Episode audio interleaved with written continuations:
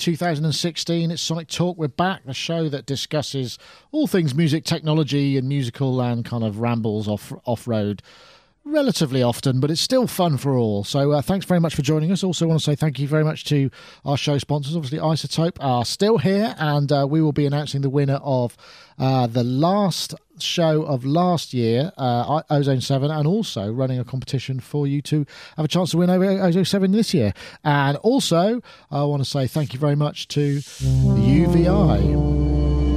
The UVI Falcon is the creative hybrid instrument. For more info on it, go to bit.ly slash stfalcon. Thank you very much for them sponsoring the show as well. So I've got two guests I would like to introduce them. I'm going to go with uh, let, us do, let, we'll save the reveal of Mark because Mark often has a hair uh, difference and he's got a really big hair difference today. So Rich Hilton is over there in sunny uh, in sun. Well, I don't know if it's sunny, icy New Year, New England. How are you? Rich? I'm good. And it's true, you and I are far less likely to have drastic hairstyle changes than Mark is. I'm getting a bit long. My hair's getting a little bit long here, actually, but you can't really see it in this uh, low resolution sort of format. But I will. Uh, I don't know. There's always the chance of a wig. You never know. Could be kind of fun.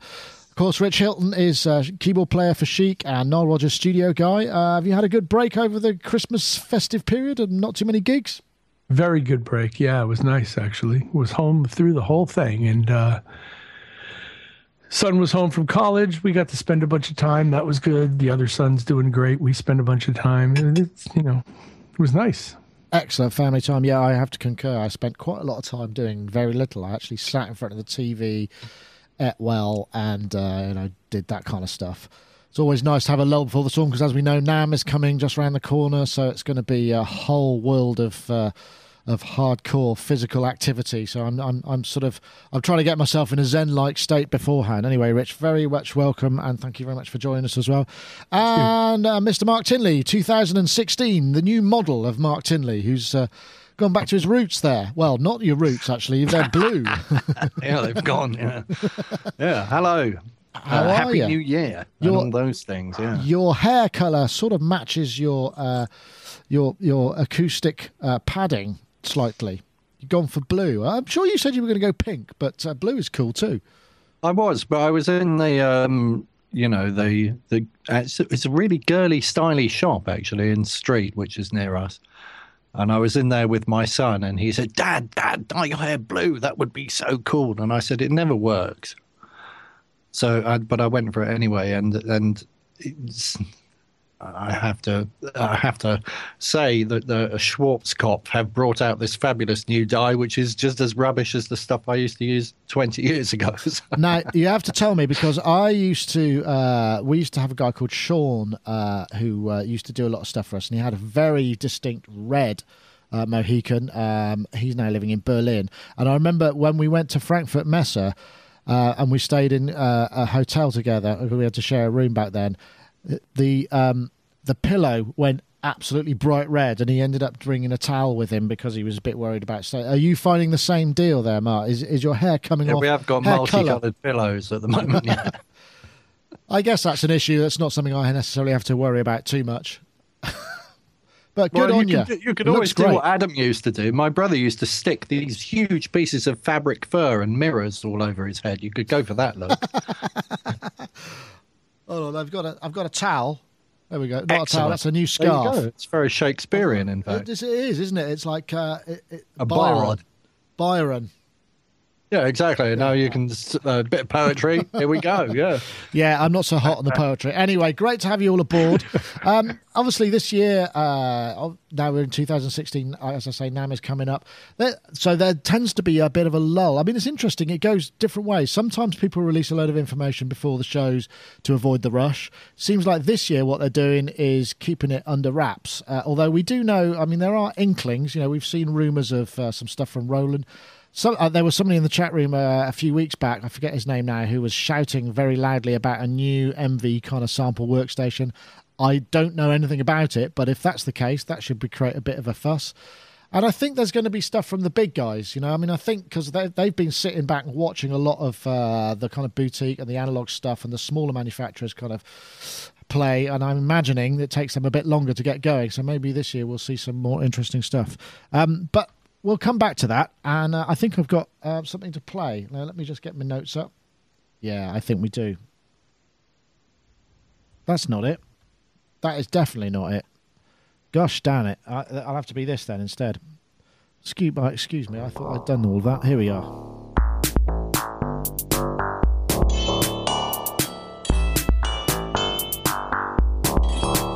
This is the Mogees, which is like a kind of pizza Mogees pad. allows you to transform anything around you into a musical instrument by combining a vibration sensor with intelligent music software. The vibrations you create are analyzed and converted into the sounds you want instantaneously.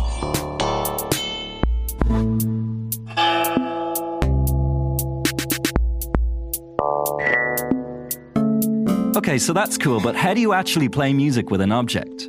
Mogees listens to the different types of hits you make and can tell them apart. The more distinct the hits are from one another, the better the software will work. You'll have to use your imagination to find hits that are different enough to be recognized as unique. You can assign each hit to a different sound within the software. There's Muon, the physical modeling resynthesizer. Interpolate 08, I won't play all. That looks got emulator. Oh no, hold on. That's not what I'm playing. Sorry, I was. I thought I was playing. I thought that looked pretty cool. I think it's just happened on Kickstarter, um, and I think what they, well, well, not just happened on Kick. They ran a Kickstarter uh, campaign, and now it's actually happening. It reminds me a little bit of. Um, uh, I think there was an app for Impaktor for uh, for the. Uh, for iOS devices, I don't know, but I don't know. We're all terrible at tapping tables, you know, especially drummers. I mean, I know that I do. People people kind of like fiddle about and tap their knees, all that sort of thing. This looks like actually could be pretty cool, I must say. And you can translate this stuff to specific MIDI uh, inputs and outputs. No, this is something that appeals to you, Rich, or maybe one of your young sons, who's a percussionist, I believe. Well, they're both grown men, but it appeals probably to all of us because I think people like to bang on stuff and make music. Um, so to that extent, I really kind of like it. Um, there is a long legacy that precedes this of these devices, but I think this thing looks like a lot of fun, pretty cool, and easily adaptable to the existing hardware that people have. And uh, could if it if it causes people to play music together and have fun, I'm all for it.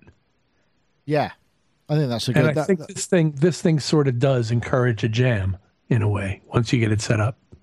Yeah, I mean, it looks like the differentiation between the different frequency things is a lot more sort of tightly controlled, so you can actually really, you know, create a space around you quite quickly by just learning. I mean, it looks like you learn the frequency response and then you assign a sound to it, and then you go that way. And that, I think, that's the key probably.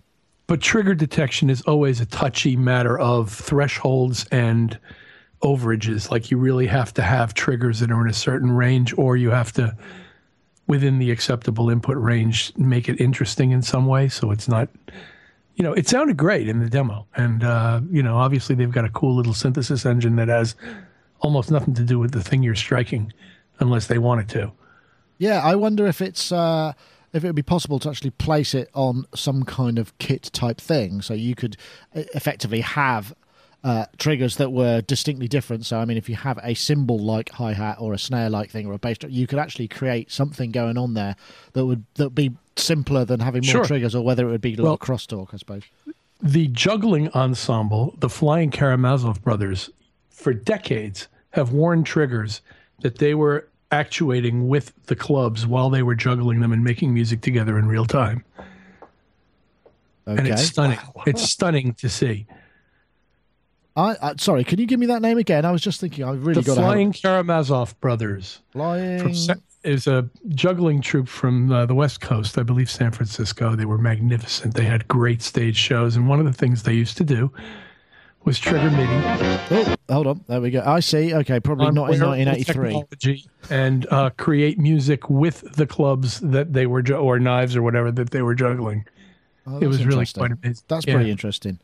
Mark, I'm fascinated by your profile now. When you turn to the side, you get the full kind of uh, cockatoo type uh, type look there. Are you finding that you have to duck when you go through doors now because it's going to? yeah, I did. It's crashed on the door frame on the way in and out.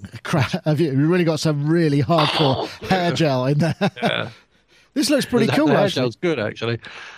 Um, Mogees. Uh, what's that little silver thing? I mean, it looks That's quite the- well made, but I'm that- looking at the price and going, it, Well, the little sil- the little silver thing is uh, is the pickup, I guess, and then there looks like there's this other box here, which allows you to. I can, well, I don't know if I can make that any bigger. No, it doesn't look like that works that way. That just looks like an, uh, you know, the iRig thing that you can uh, use to plug an electric guitar into your iPhone. Right. That looks like one of them. So that looks like I can plug Uh, my headphones sure. and microphone into it, and then plug it into that three-way uh, socket on the iPhone. And I've noticed Right. uh, that the Emojis app is in the App Store and that it's free. So I'm going to put Ah. it on my phone and, And I'm going to try will- plugging in something else and see if I can trigger it from something else. Oh, I see. And Yeah. the something else I'm going to trigger it with is this piezo pickup thing, which I bought off eBay for 99p. Is that I'm that, that looks like one of work with- those uh, those Korg um, little um, hand drum things? Yeah, I see. Does? Oh, okay. Yeah, I got you. It came with. I forget what it's like called. a The clip wave. with a piezo thing in it. It's horrible quality, but Right. but it might work. But it, it's a contact mic, so I wonder if it will work with other microphones, or if you absolutely have to have their uh, input thing. Um, it, Yeah. it might be worth downloading it just to try it out. just to try. see I, it just does. trying to see. There doesn't seem to be attached. Yeah, there doesn't seem to be any information on the on the nuts and bolts of it. There. I'm just trying to see what. Uh, oh, if I hit buy now, Well, will that look show me? Will that show me? Uh, I mean, it looks like you can plug your headphones and the microphone thing into the microphone socket. So the vibration sensor, it depends what that is, doesn't it? If it's a microphonic device, Yeah. um, The sensor detects fun to try vibrations we create touching blah, blah, blah, blah, the most unique feature. The, it can learn different gestures. Da, da, da, da. Ah, ah, I've been, I've been foiled. Uh, I downloaded the app from the App Store, and it says "Get started," and I went to uh, plug my microphone in, and it says "Register your device." Registration code. Can't find your number, uh, so somewhere in that box you get a registration code. So okay, so I'm not going to play that game then. Oh, that's a shame. Well, it does say the Mogees software is also available as a VST AU plugin for Mac and will soon be for Yeah. Windows. So you'll be able to kind of run stuff there. So that looks kind of Well, interesting. Yeah, I'm just curious. I mean, I, I, it's not something I spend 95 pounds on without trying it. So I need to go somewhere to try it, I guess. Um, but hitting things is always good, and I'm getting into hitting things. um, have I jammed? No, you're still there. I can see you fine. Oh, okay. Was I, I- I not responding? I'm Oh, sorry. I just, very quiet. I've just had an email from somebody saying that there's going to be a bit something something at. Uh, at I bought at, this um, thing. I was on Glastonbury High Street, and I met this man who has a company called Dub Docs, and he he's a carpenter, and he makes those Cajon things or Cajon. I don't really know how to pronounce it. Cajon. Oh yeah, the, the boxes. okay. Yeah, which But sounds very much like testicles in Spanish, doesn't it? I, mean, I don't know if they're the same thing. It's, I don't know, Rich. You, Uh, you might makes- being closer to, uh, to to Mexico, you might have Spain. A, to Spain. It just just cajon is no cajon is isn't it? Is uh, is is that not cajon? A cajon is the box that when you tap it, it, it, it rattles and pings, and it's the percussion. Yeah, exactly. It's Oh, got okay. a I snare. have no authority Spanish language. Okay, this- as you were, Mark. so this the Glastonbury chap makes these cajons, and we'll call it that for the moment, uh, with a hole in Oh, the side to put Right. a mini rig speaker in. Um, so of course I had to. I said to Gina, I want a mini rig for Christmas, so I can put that in the side of my cajon. And then I've been using this piece of software on the iPhone called Brazilian Drum Machine, which is actually really good fun. Uh, and you can flip through a whole load of Brazilian rhythms, stick the thing in the side of the cajon, turn it up full, and then sit on it and kind of get into this whole kind of you know Brazilian festival vibe. And um, and I and I'm trying to learn to play in time, which I've never ever been able to do. So Ah, that's t- is that is Um, that is that something that you know, got? we all like to tap things, but Are you uh, are you because uh, interestingly, I, I went to a party over Christmas. I didn't spend my whole time partying, but I've got a friend who, uh, in the wee hours, we were listening to music and kind of having a bit of a dance, and she said, uh, "I'm sorry, I can't. I'm terrible at dancing. I've got no rhythm." And we said, no, no, I don't believe that. Okay, you know, can you clap on the beat? And she said, no, I can't. And we, literally, we were astonished. She, I guess it's in a similar way that you might be colorblind or whatever. It's, She's got um, absolutely no concept of beat. I mean, to the point where she just doesn't really understand. And it's I've never seen that before. With me, it's it's, it's dyspraxia. So it's I'm I'm slightly on the autistic spectrum, and one of the things about being autistic is some people with autism are dyspraxic, and that's to do with your sense of uh, where your body is. So uh, she's probably got something similar to that. I mean, somebody tested me and they pointed, put biro marks all over my arms and said, right, uh, point to where you think that is. And she like put the biro on my hand and then I put my finger where I thought she'd touched my, my arm and I was bloody miles off. It's oh, really weird. So it's. So my sense of where I am in the world is completely different to where I really am. I'm off by about three or four inches. So I guess Ah. Or you know, Oh, 75 millimeters. You're breaking up a little it bit. I have a question for you, Rich. While uh, while Mark uh, recombines his bits, um, uh, do you know anybody who has who literally cannot, you know, cannot hold a rhythm at all? I mean, who's, who's got no concept. I mean, because you get people who are who are uh, tone deaf, don't you? I mean, and that is a recognised thing. It's just an, an inability to recognise that. But rhythmic and being in, unable to recognise rhythm is uh, something I've not come across before. I don't know of anybody, but I'll bet I do, and and I have a theory about why. Um, to do people just ju- at some point early in their lives make decisions about certain things that either come easily to them right away or don't, and in some cases people write things off very quickly at that point and don't revisit them. And I really have always believed that um, a percussion education for young people would be incredibly valuable to them because performing any kind of music with other people requires a level of feedback between you as the performer and you as the listener simultaneously that almost nothing else in your life requires to the same extent. With language and conversation, it's like a one leveled thing. You can hear the words, understand them, and it's not that complicated, and I'm not singing to you. But um, when you get into this more complicated uh, feedback that re- is required to play music in real time in rhythm with other people, it stimulates something that is very, very valuable, I think, inside of us. And it's one of the reasons why music education is so widely heralded as being a good harbinger for people, even if they don't continue to play music. Ah, yeah, maybe so. So uh, you think it kind of exercises those synaptic uh, connections, which Yes. kind of make you and more so articulate. if, and being adults, and we're not very good at being bad at stuff because we've practiced certain things that we're good at, and we tend to do those things.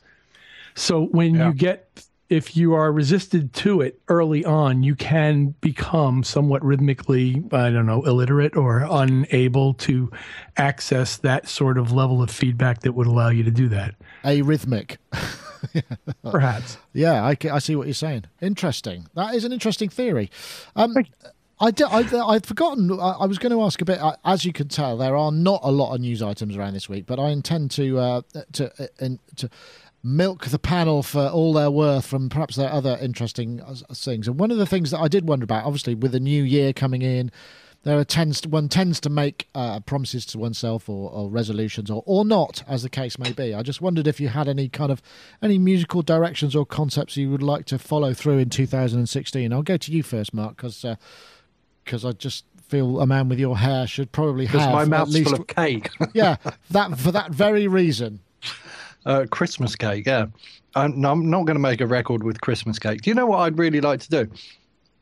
You know, I mean, I, some people know that I've been um, um, archiving a whole load of Duran Duran videos, and I've got 16 boxes of videos in my house. And I, halfway through box number 12, I unearthed all of Nick's eight-inch Fairlight Series 2 floppy disks, like Oh, about wow. I don't know, a couple of boxes or so of them. Um, and uh, and they're all kind of samples from that period and from um, the Arcadia album. But I notice on those floppy disks that the the majority of sounds on those disks are original Fairlight Series Two sample library. When I was walking the dog the other night, I was thinking to myself, wouldn't it be cool to just complete, like, imagine I was in a time machine and I could go back to being 18 or 19 years old and somebody gave me a Fairlight. If I could approach Fairlight Series 2 sounds with the excitement and enthusiasm that I would have had when I was 18 or 19, and then write an album, but only with those sounds, nothing else, not use no guitars even, just only those samples. Um, I think that would be an interesting uh, exercise, both in uh, in. I mean, I, am a miserable old git, so so it would be an interesting exercise in uh, generating enthusiasm for something, but also it would be an interesting exercise in remembering how far we've come in like 30 odd years and how much we have available to us now. And but but even then how cool the fairlight sample library was in in the ni- early 1980s so uh, so that's my new year's resolution over the course of the next year to write i guess at least 8 to 10 songs and only use those sounds and just stick to just are you, that. Are you thinking just raw samples, no kind of filtering, no um, no uh, synthesis well, on top of filter that? Or? them. No, I might filter them a little bit, or uh, but I think the rawer the better. Actually, I mean, actually, I, realistically, I should use a, a Lexicon 480 plug-in for the reverb, or the two is it 244 or 480? And I should probably use an AMS reverb for the reverb just to get that kind of authentic kind of time period sound. But um, I only use as much filtering as I would have had in a Fairlight. I'm not going to learn page art. no, I think that would be uh, that would be quite a commitment in terms I'm of use New Year's resolution. Would yeah, take you a be, year, I'd imagine. Yeah. I, Yeah. it's, I I know how to sequence with it, but being able to put all the patterns in order to make songs, forget that. It's too slow. I, yeah, and somebody in the chat room saying it would have been the art of noise. Yes, exactly. It would have been the art of noise. But you know what? I, I bet those there's a million other directions those sounds could be used in, and I bet there's a lot of uh, uh, the constraint of it would be interesting, but the the exploration of those sounds and trying to create different things with them would also be interesting as well. So, Yeah, I would Um, imagine so. and maybe you know, if anyone wants to collaborate with me on that, I'd be interested in that as well. It would be fun to do it with someone else and to say these are the constraints. Let's just see what we can make of it. Excellent. So That's that- a great that's idea. My, that's my resolution. So I guess uh, as as is the way that these things swing around the panel, and you're the only other guy here, Rich. What have you kind of got any musical type of It's stuff that funny. you've you've got going on there? I don't have anything even close to the magnitude of the uh, ideas that Mark's got. Um, I'm looking forward to playing music with other people for other people as much as possible, and uh, hoping and continuing to get to uh, entertain people and make a living and keep my health up. I mean, you know, it's like that for me. It's I don't have anything specific. I'm not trying to finish an album by 2017. I'm not, you know, of my own. I mean, you know, I there's not. I don't have some like as nearly as much ambition probably as most people, but uh, Well, you're kind I'm of there, quite aren't happy. you? you I'm you- quite you- happy with where it is. And, Yeah, uh, absolutely. And uh, as long as I can uh, continue to do that, I, I- have no complaints. That sounds like a good one. I mean, I can't imagine there's an awful lot of room le- in in your life at the moment for, to take on anything much larger than what you're already doing. So, I mean, that's bound to. I mean, I find the same thing myself. I mean, there's particularly this time of year when you've just got the kind of and now what's happening uh, in in in sort of our segment of you know publishing or whatever. There's so many things going on, and there's also so many more shows happening. You know, there's the uh, Studio Stecker, there's the uh, Utrecht Dance Festival, there's the um, the Superbooth that's going to be in Berlin, which is the Schneidersbüro event, which is shaping up to be really big, and that's the week before Messe. Then there's Messe. You know this the whole first quarter of the year is kind of pretty much taken up with from now on. No, just because there's so much stuff. But I, I, for me, I I would like to try and make more music and create enough space to be able to do that because what I found, I mean, and I, I was sort of analysing this over the last year because I reviewed a, a bunch of synthesizers last year, and I came up with a few. You know, I, I actually produced some music, albeit sort of fairly real time, not really produced, but just performed it, I suppose. And I discovered that you know that really that's the only time I get it when I'm with it, have time to review a synth properly. I tend to kind of get into a musical space with it so that I can explore it, and then at the end of that, I might have one or two things that I want to say with it that uh, that might be relevant. And and I think I'd just like to try and do a bit more of that. It, it becomes increasingly more difficult. I mean, I, I always thought that uh, when you were in your twenties and thirties, you know, life was you know, all manic and full of stuff. But actually, it feels like the older I get, the less time I have. And I don't mean that in terms of until the end of my life. I mean at this moment in time. You know, it just feels like time is something that's very precious. So it'd be nice to create some time to be able to make some music because I do enjoy it. Um, and I enjoy it in a different way than I used to because I don't know. You guys work in, or certainly Rich, you you're still working in the kind of um, the studio environment where there is a project and there's you know, there's a, a, process and a procedure where. Uh, whereas I don't do that anymore, so it's more a question of I follow my creative nose and I can do what I like, which is is a freedom, but also it's like the, the blank piece of paper that you end up with that's that's kind of quite a lot harder to deal with. And I suppose for me, um, making music was always part of a job rather than as something that I would do in my free time to uh, to to release endorphins or enjoy myself. I suppose if that's not too uh, too deep. Well, no, but it does become that, and uh, they say that when you're uh, when you end up doing what you love as your vocation, that you need new hobbies. Mm. Because chances are, when you get home, you're not doing that as your hobby. That's true. That's a good point. Anyway, uh, at this point, it's probably time to say, uh, uh um, well, actually, we've got a, a competition a winner to announce and also a new competition for Ozone, but we'll just have a little bit of uh, uh, a message from our sponsors who are iZotope and the amazing Ozone 7 plugin. Produce rich, full, professional sounding tracks with the critically acclaimed mastering tools in Ozone and Ozone Advanced. Now, the latest iZotope innovations in Ozone 7 bring modern and vintage processing to the forefront of the music production experience. Updated for Ozone 7, Ozone's highly regarded maximizer features a brand new frequency specific IRC4 algorithm that delivers transparent mixes with less pumping and distortion. Use it to smooth out an unwieldy mix, or tame the kick drum peaks without affecting the vocals.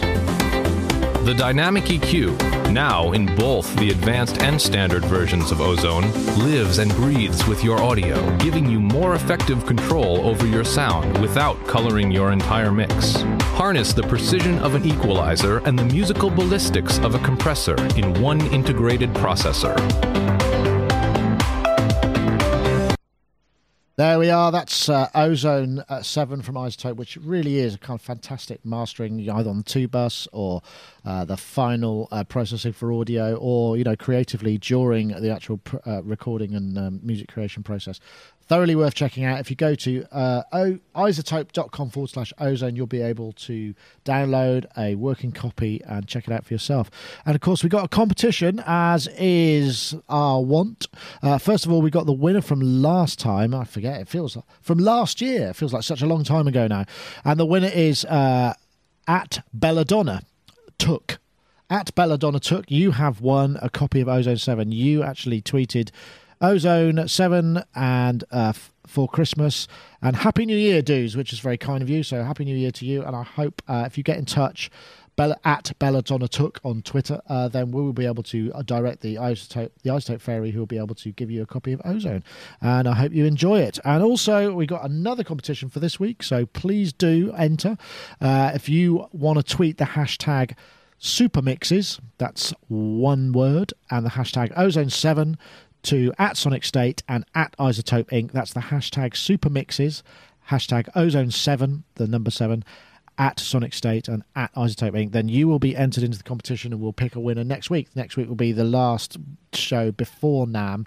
In fact, we'll have to take two weeks off because uh, obviously that week will be NAMM, the week after next, rather. And then the week after that, I'll be uh, flying or I won't be. I will have landed at one o'clock, but there's no way I'm doing a podcast as soon as I get home because I'll be pretty much fried. Um, but that, in the meantime, we do have a Sonic Talk special, which I hope to get out. Which is, I was talking to Eric Persing yesterday. Uh, very kindly joined us from his uh, one of his synth caves at um, Spectrasonics HQ. We had a good chat about you know the the whole of Eric's kind of doings right from uh, way back when he started and all his session work. It's a really interesting chat, so uh, I'll get that sorted out beforehand and uh, maybe I'll play that. I, I, might put that at the end of NAMM because then that'll be a, a, little bit of treat there and it could be ready to go. Anyway, thank you very much to iZotope for sponsoring the show. And uh, what have we got next? Let's see here. Um, Oh yeah, the magic ball. This is an interesting idea. Um, this is uh, Gaz actually posted this one, and this is uh, it's it's a kind of multi-directional microphone, as far as I can tell. It, it, there is actually not that much information about it, so we can't speculate too much about what it's capable of. But the idea is that it, it allows you to stick it in the center of a, a, a, collection of people, various different instruments, and then. Um, what you can also then do, there's an image here which sort of shows an ensemble playing, and then you can actually separate tracks from the individual players. There are some examples. I have to say they're not amazingly. Uh, let me see. Uh, I think I just closed the uh, uh, immersion. Uh, immersive, possibly it was immersive. Oh, I'll have to look it up now. Sorry, I, I closed the tab. Audio, audio immersion. Audio, audio, immersion. Audio immersion. a Polish com- Thank yeah. you very much, Mark. Audioimmersion.pl. It's uh, Zilia, and the demo is uh, here. We go. There's a. I'll, I'll play this and see how it's. It's not terribly. So this is a collection of people. There we got drums and a guitar, and then I think there's just the guitar, which has been processed. It's some kind of cloud-based thing. I'm going to guess this is early days. I can hear some cymbals in there, and then It looks like that. I mean, certainly no worse a spill than you'd expect if you were playing in the same room. In fact, a, a whole lot better. I don't know how uh, whether this has a, a, limited use or not. I'm not quite sure how they do it or how it records or anything. But it, um, Gaz seemed to be quite interested in it, but sadly he couldn't make it on the show. So I'm going to go to you, Rich. okay. It's an interesting idea. I mean, because there are um, I mean, the first people to do this stuff. What were the, the, the mics that were used? The the multi-axis mics that was that I'm trying to remember. Soundfield, sound. Field? Well, there's all different. There's and there's a whole litany or of AMS. different microphone configurations that involve numbers of mics above and in front of an orchestra. So there's like there's there's all these different techniques and they've all got names and one um one of them was developed in France one of them they're in Germany. There's just different ways of doing it. But what these guys are trying to do is say you can hang this thing you can put this thing on a mic stand in the middle of a room everybody jams and at the back end of that you come out with a coherent multi-track recording. Yeah. And they claim that they do this by uploading the data to some sort of cloud-based server where it then gets processed and comes back so it begs a number of questions. First of all, about the immediacy of that process.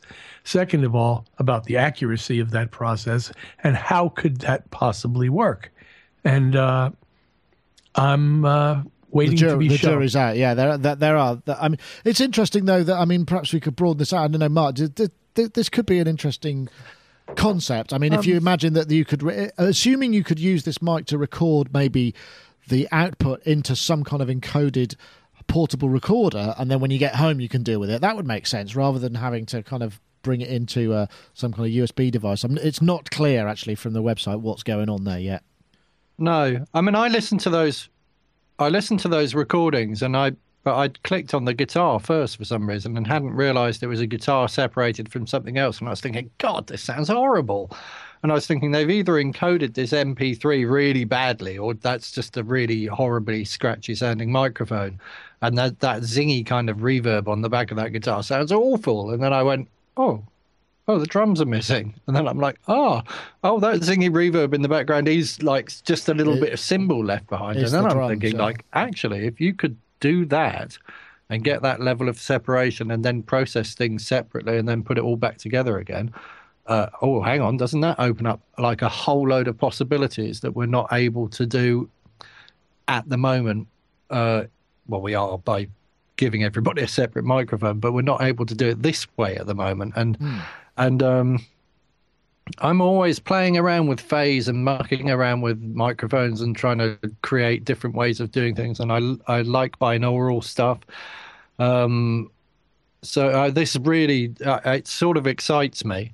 I'm a bit worried about the quality of the microphones. I'm sort of thinking if they're that small, yeah, that's what I ever going to work as well. But then there is all this new surface-mounted microphone technology, and if they're using that, then it could, it might sound absolutely amazing when they've when they've finalized it. Well, I'm guessing the other thing Um, is is if it's 360 degrees uh, and you can actually you know mess about with the sound field. I mean, this is is something that's kind of and we've talked about this before don't- with with 3D want to- audio and what have you. Sorry.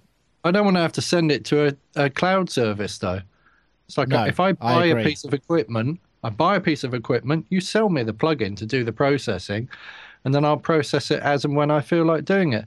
If in ten years' time I still want to use that piece of equipment, and I've you know I've got an old Mac G4 underneath my desk for doing various different things which I can't do on anything else, so I keep my what is it this thing I've got an i7 thing and I, in 10 years time i know that i can still come back to that and use it. If they've got a cloud service and then they in five years time they go oh sorry we're we're not supporting this anymore and we've stopped doing it you go like well, what do i do with this thing now? So Yeah, I mean, I don't know how much it's going to cost. feel- you know i need to feel safe that i'm supported in it.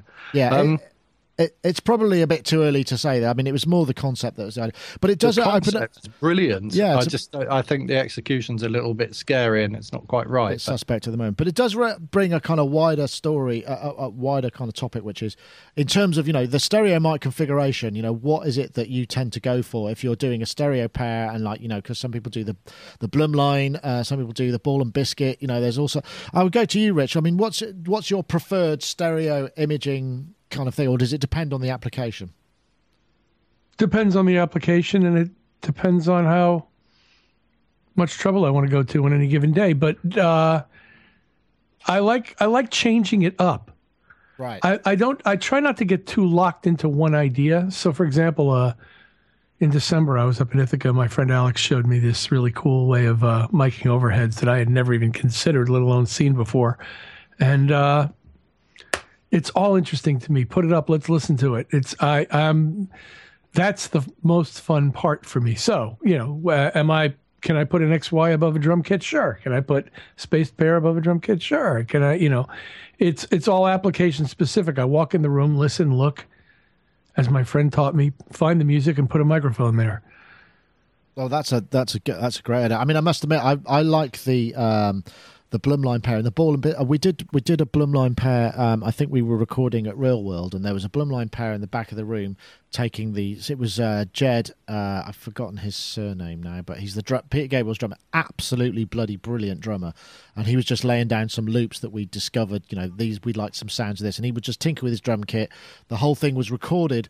I think it was ten mics, but the the, the thing that I really liked was the was the, the it's the ribbon and the um, I forget which what, what it is, but it's it's that sort of configuration, and one's a ribbon and one's a something or other, one's a, a dynamic or a condenser. I forget which, and you just get this such a real kind of sense of what's there, and it's very easy to then process. And I've because my job from those sessions was to turn those multi-track drums and make them sound like the loops that he was playing along to and it was really uh, easy because the mics all sounded so great and then i could just process them and that's something i found great Yep. When somebody gives you a good sound, your job is to not screw it up.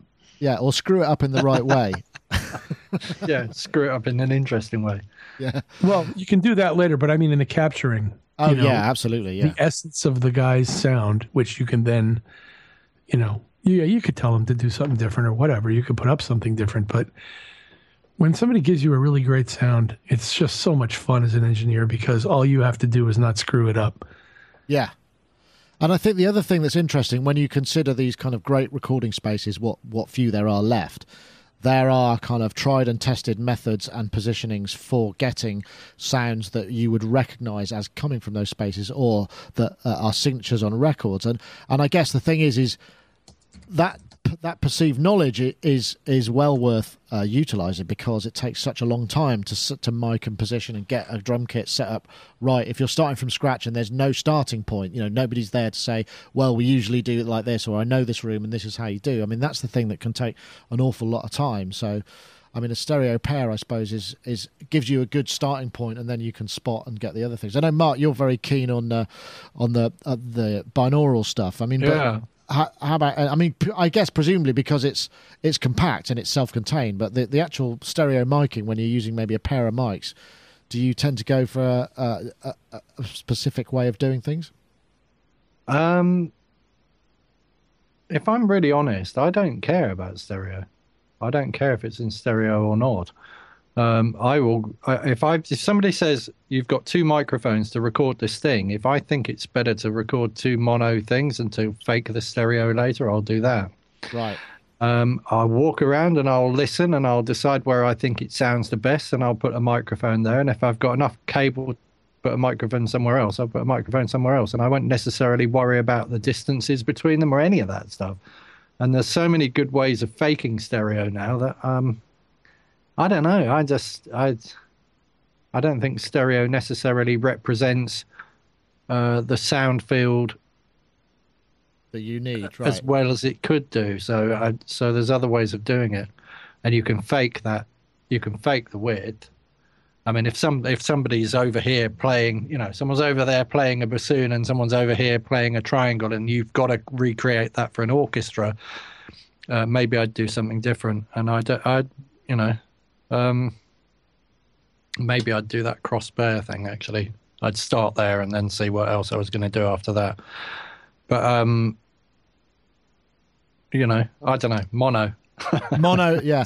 Well, I always used to. I, I, I was used to go for the. I had a, a stereo uh, Sony ECM nine seven nine microphone, which is one of the first things I bought back in the day when when we were sort of first getting into sampling, and I thought, yeah, that and oh, a DAT mic, that and a DAT mic, and I'm good. Uh, I mean, and and actually, as it turned out, it was terrible for uh, for recording ambient kind of things because it was the handling noise was awful. So if you're walking around, you need a kind of massive shock mount and stuff. But for a is that one for, of the little for, tie clip looking ones? No, it's uh, it's quite large. It's kind of uh, it's a it's a, sort of a large thing, uh, um, about the size of a C12 and then it's got oh, a, right. a, dial on the back which which gives you the kind of the width of it, and you you you would point it down so you, the width would be kind of going out from the, the base, and it was great for really good for a drum overheads. Actually, it just had a certain something, particularly if you, you cranked the width to be slightly odd, you know, slightly over wide. It gave it this really kind of unique sound, and I've not had a chance to use it all that much. But now then. we can do that with plugins, can't we? We can mess around with the width with all sorts of different plugins, and you can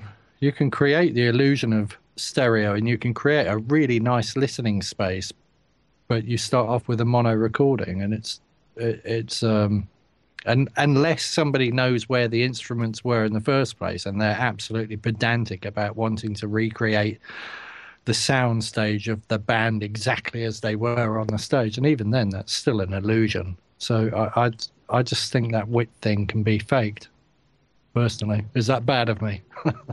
Um, I'm not sure if it is. I don't know. I mean, no, cheating I, here. No, no. What would you use no, to, to, to, fake the stereo width, then, Rich?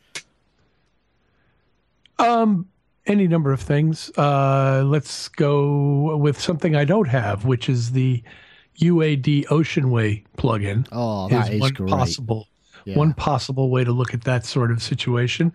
There's any number of uh, IR driven uh, softwares. Uh, Altiverb, yeah. uh, Colin McDowell has one, Revolver, that will create spaces kind of like that. There are certain reverbs that are particularly good at short stuff.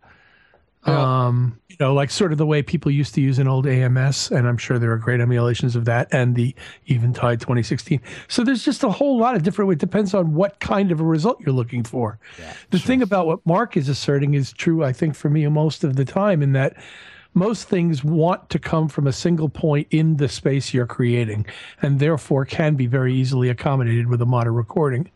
But there are also moments where something very simple, like say a timbali overdub on a Duran Duran album, um, want I didn't want it to come from one place. I wanted to record it in stereo because I wanted it to be able to sit, however wide or narrow we use it, I wanted it to be able to sit not definably pointing out of one place.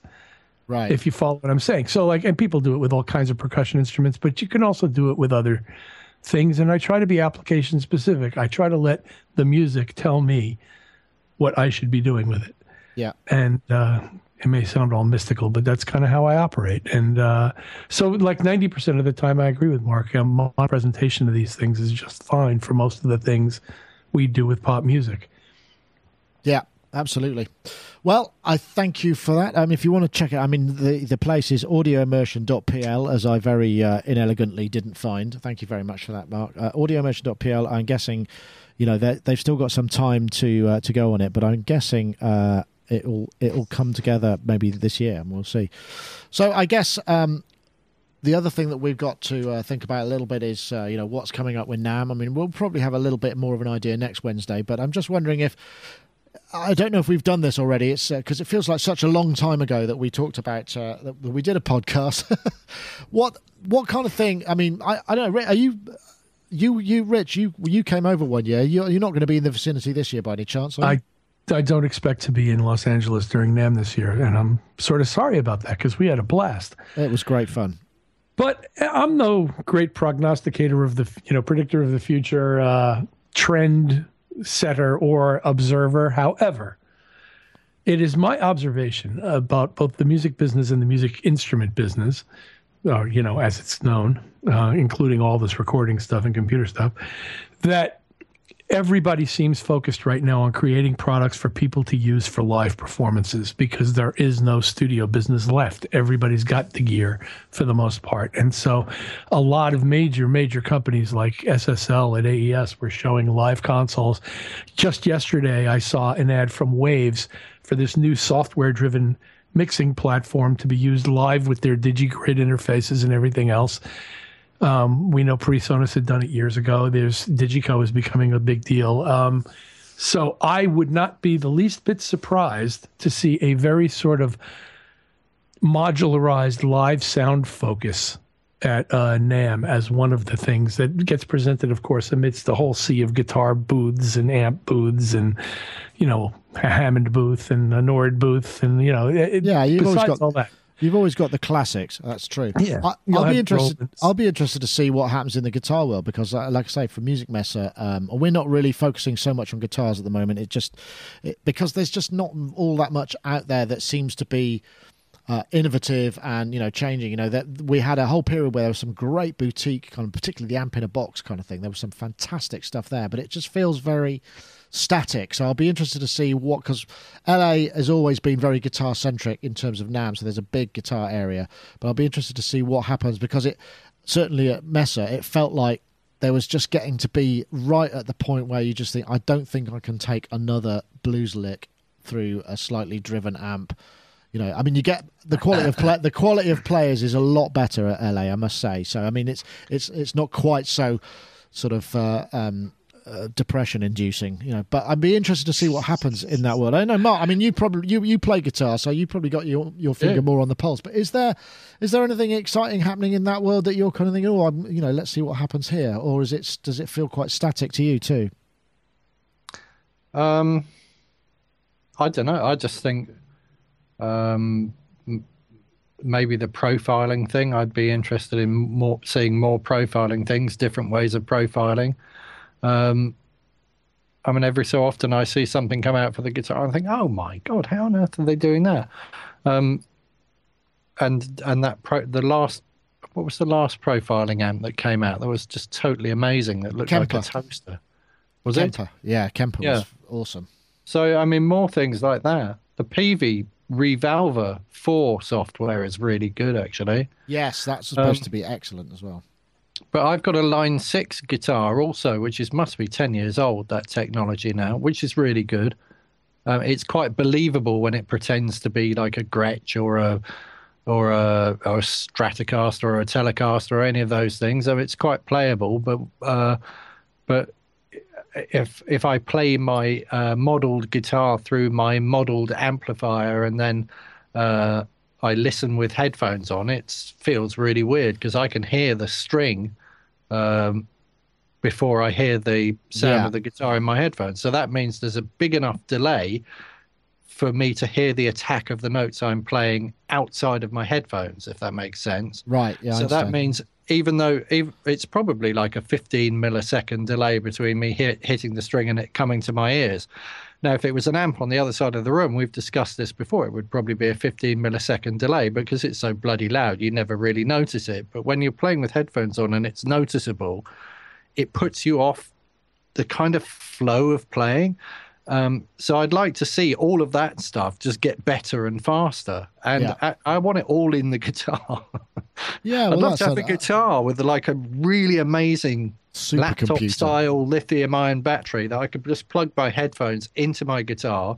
I want the guitar uh, manufacturer to design the headphones and to make sure that there's congruency between the modeling in the guitar and the and the amp modeling in the headphones so that it so I can play the guitar and really feel like I'm standing in a room with a bloody great big Marshall stack. That would be fun.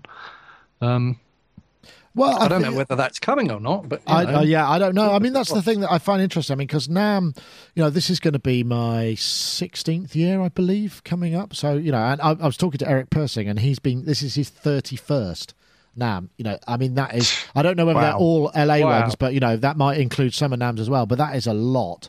And he still finds it kind of great because LA is where he grew up, Orange County. You know, he says it's great for me because I see all, lots of old friends and stuff.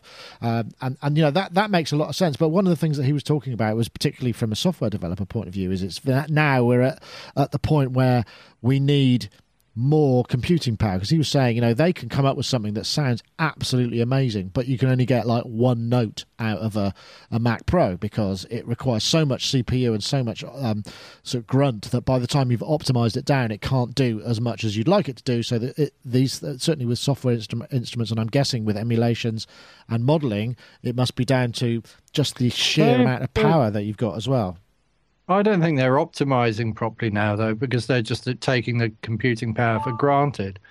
So I was playing with one of the Roland plug out, plug in things, and I was thinking I've got a monophonic synth line here, and it's the my uh, my CPU meter on Ableton. This was the only track I'd running was like at forty five percent. I'm thinking, what's it actually doing to stick the you know the what's it called that thing in the core the CPU right meter. I'm thinking, well, I'm using half my processing power to play one line of a synth, and it doesn't sound that good. Um, and there's uh, there's any number of uh, plugins that maybe came out five or six years ago which emulate um, synthesizers. Not uh, they don't emulate SH101s or or whatever this thing was emulating. Um, so maybe something that's emulating, say, an ARP.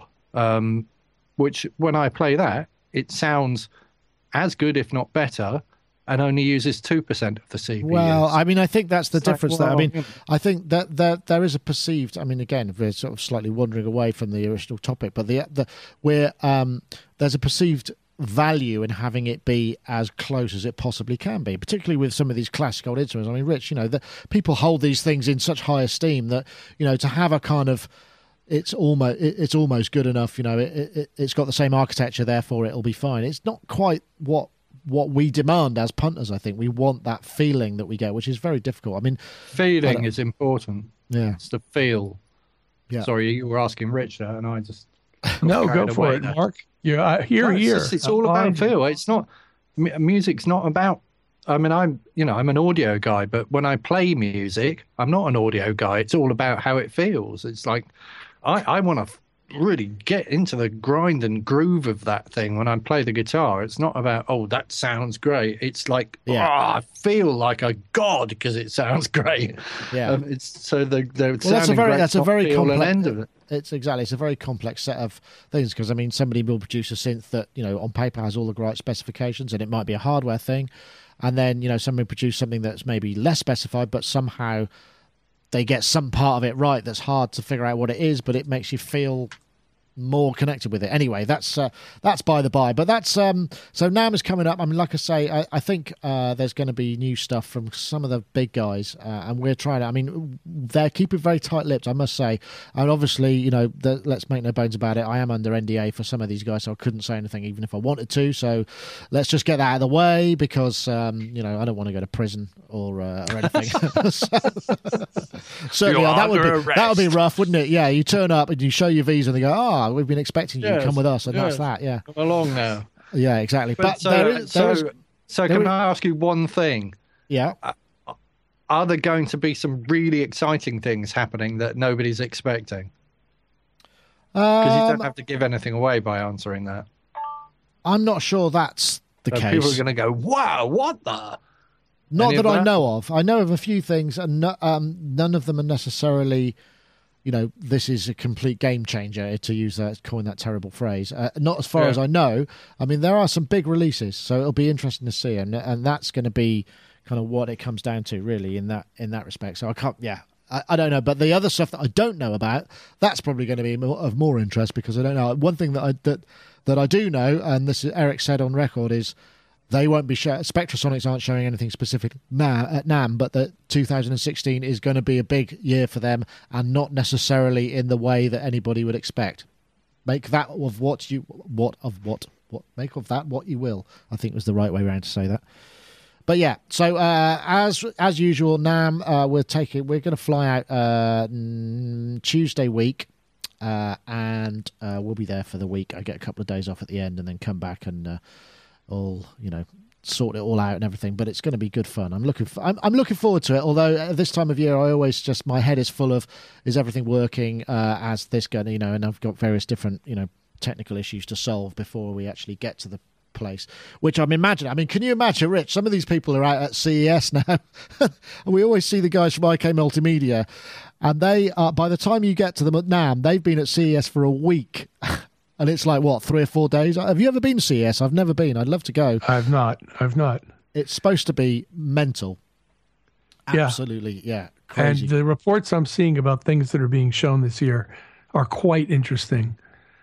So uh, oh, what have you uh, what have you seen specifically? Anything kind of I saw a uh, an LG high def, ultra high def screen that you could roll up like like roll like wrapping paper. Ah, yes, we posted something on that yesterday. Um, that is, it's an 18 inch. It's, eight, it's 18 inch. Uh, it's at the moment, it's actually not ultra high def. It's tw- uh, it's uh, what's it, 1200 by 800.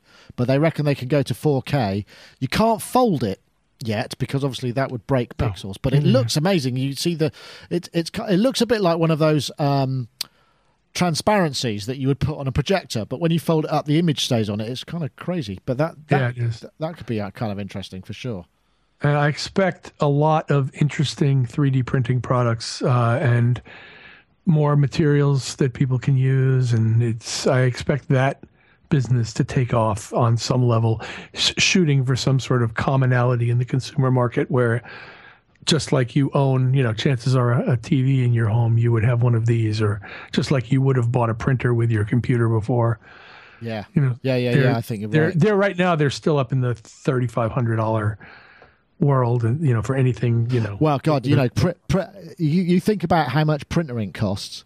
Imagine how much 3D printer ink is going to cost. That's like a whole world of money, money making machine. Every maybe, time- maybe you could use a 3D printer to print your own 3D printer ink. That would be pretty cool, awesome. or or your own three D printer has been Yeah, yeah, yeah. speculated. M- Super meta, self replicate. super meta. Yeah. I noticed that every time I watch anything on catch-up TV now, that all of the adverts in between the the, the main program that I'm watching all seem to be about smart technology in the home. And there's this one woman who keeps coming on, and she's forgotten to turn off the iron or something. And she does something on her phone, and she goes, "Oh, it's okay, it's off now."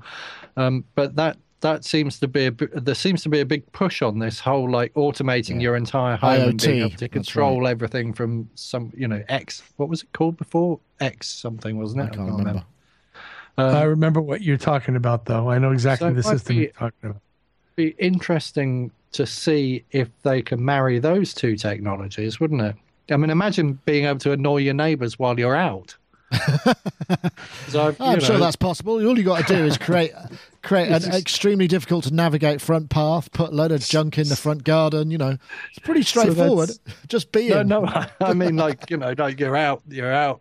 Yeah, I know what you're I've gone to my to to my um, um I don't know my best friends in in Leeds for uh, for a christening for their baby, and then I just like uh, on my iPhone I just like put on stereo really loud 909 kick drum. Yeah. Put it on a I'm a timer. man, Uh, th- I tell you what, there is one thing that I'm hearing rumours of as well, and this I don't know anything about this. I've actually uh, I've sent out a few emails to see, but there there is talk of uh, Mark Rossum, who was one of the original designers of the EMU modular system, is working on something uh, which is going to be in, again in the kind of in the modular uh, arena, and that could be very interesting because those uh, those early EMU modulars were very very were a very rare, very desirable, which I guess means that most people don't even know whether they sounded any good or not. But they, by all accounts, they did. I know, Rich, did you ever get a chance to to touch an EMU modular or kind of hear what it was like in the flesh? Nope. Ah, Never okay. touched an emu. Never touched an emu modular. I never touched an EMU officer. However, however, yeah, right. I never laid a hand on her, Your Honor. Um, however, I do have an the album of Patrick Gleeson, who used to be a synthesist for Herbie Hancock and was actually, I think, a professor in San Francisco, who did a, a rendering of Holst's The Planets entirely on an emu modular, and it sounded fantastic. Was a really great recording. I, and it was far less flashy to say than Tomita's uh, interpretation. That seems to be a benchmark, doesn't it? Because we, we I, I did a um, a piece with uh, there was a guy. It must have been six or seven years ago, at least. It was certainly b- before we moved into this place. Forget the guy's name, we did a. He he was doing kind of MIDI renditions of Holst the Planets and sort of synthesis versions of it, and some of them are great. And it seems to be a kind of a thing that one aims for if you're into doing that kind of thing. Very difficult, I'd imagine, but it looks like kind of fun. Oh yeah, it's got to be it's got to be really hard, especially if you're going to try to get the whole thing out in one synthesis instrument, yeah. an analog synthesizer. You know, it's really ambitious, and uh, and he did a great job. Excellent. I just googled that, and he did that in 1976. Wow. Okay, According yeah, this. yeah, that sounds about right. it. That's Oh, to. Tomita. Oh no, Patrick Gleeson. Sorry. Yeah, Gleeson Gleeson. did around then. Holst. Yeah, I can't. I, I'm not going to be You know, to. And and um, in Holst trivia world, I have a recording of Holst conducting the planets in 1927. Wow. and uh, it's really interesting to listen to because uh, he doesn't take it the same way as we do now in many areas. It's I, not I, I just imagining it. Sa- it sounds like kind of um, like when you see old movies and everything's sort of sped up. Is it all faster? but but it, it is. But I've checked the pitch, and the pitch is correct. So, for example, the first movement, which typically starts these days, ba da ba ba ba ba ba ba ba da ba, like this sort of ponderous Yeah. pounding thing. He's at like ba da ba ba ba ba ba ba da da ba ba ba ba ba da da ba ba ba ba. He's like he's like zipping, and it's in pitch, so it's not been sped up, and it was recorded probably through a horn directed disc based on the way it sounds. That's interesting. Uh, It, it actually sounds remarkably good. Do you think that's because uh, this is actually episode 432? So 432 hertz, that kind of whole thing between the A's. Maybe there's a tempo reference as well that we need to that that has What changed if- and we don't realise it. Mark, What if the tempo reference is we've got to fit this into 45 minutes Yeah. to fit it on this disc? I think that's so we need to play it faster to get the whole thing on there. You can imagine that being So the case, can't you? Yeah. yeah, so they've had to speed it up. Well, slightly There were like five that minute they can re- movements. oh, if, oh, is it? Okay. Okay. Yeah, Well, uh, the planets in general are movements that last between three and five minutes long, and there's like eight of them or something. So uh, you would they have had that. Minutes- those days, you would have cut each on one the to a of a separate side. 78 though? Yeah, well, they would have been separate. Yeah, I suppose. Mm, okay. That's an interesting concept and, and thought. But yeah, I, I'm sure that must have been the case at some points. You know, I mean, Tim must have been making songs that could definitely fit on wax cylinders or whatever the recording medium was. I mean, in the same way that, you know, albums in the, uh, you know, going over the one platter mark was always the record company would be going, no, no, no, it has to be under. We're not doing a double album. You know, that's not happening, kind of thing. And I guess with the CD, it's the same thing, seventy four minutes or whatever. They can actually they can get more of that on there, can't they? But uh, but yeah, I'm sure formats would have made a made an, some sort of impact. Who knows? That's interesting. Great. Well, anyway, that sounds like a good time to stop. Uh, thank you very much for hanging out today. Um, hopefully, next week uh, we'll have another show as well. Uh, we might have some more NAMM uh, information, and I certainly do hope so. But that's it for this week. Thank you very much indeed. I want to say thank you, Mark. Uh, your your hair has remained erect throughout. It's got a, whatever you're using is do, is doing a fantastic job of keeping you up, as Yeah. it were. Well, I'll find out what it is, and we'll get them to sponsor the show. How about that? Yeah, brilliant. I'm, I'm sure like any of those kind of guys are going to have buckets of money, I'd imagine. So yeah, Yeah, absolutely. you can And keep. You, can I'll tell you what, you keep all of it. We'll get ten percent. That that'd be fine if you could work out that deal. But thank you very much, Mark. Pleasure having you. Okay, you're very welcome, and happy New Year to everyone in the chat room, and um, some other stuff that people Yeah, should say at the end of things to say farewell. Thank you, Mark. And also, Rich Hilton over there. I'm glad to hear your voice is uh, recovering. Hope you're in fine fettle shortly when you have to. You, you haven't got any singing gigs coming up soon, have you? You're going to keep. Uh, no. No, I've uh, canceled all of my opera dates for the next month or two. Yes, that's probably very wise. You don't want to damage your vocal cords. No, Uh, absolutely not. But Rich, thank you very much as well. I hope you uh, now. Are you back at work now, or are you kind of? Uh, I guess you don't. Yeah, you don't do a Christmas. Isn't quite as long a break as it is in this in uh, the UK. I actually had a really nice break, and um, very thankful for that. excellent. Well, that's it. Anyway, thank and you very thankful much. to be here. Yes, and thank you to having as well. That's it for this week. Thank you very much, everybody, for watching. That was Sonic Talk number three hundred, no, four hundred and thirty-two. Hey, that's the ruler on the end of a table kind of gag. I also want to say thank you very much to our sponsors. Don't forget, uh, if you want to join, uh, if you want to win the iZotope Ozone 7, if you go, oh, you go to uh, join Twitter if you're not already on it. Tweet the hashtag Supermixes and the hashtag Ozone7 to at Sonic State and at iZotope Inc. That'll enter you in the competition. And also, thank you very much to UVI. And uh, don't forget to check out Falcon, which is their fantastic new instrument. Anyway, that's it for this week. Thank you very much for watching. See you next time.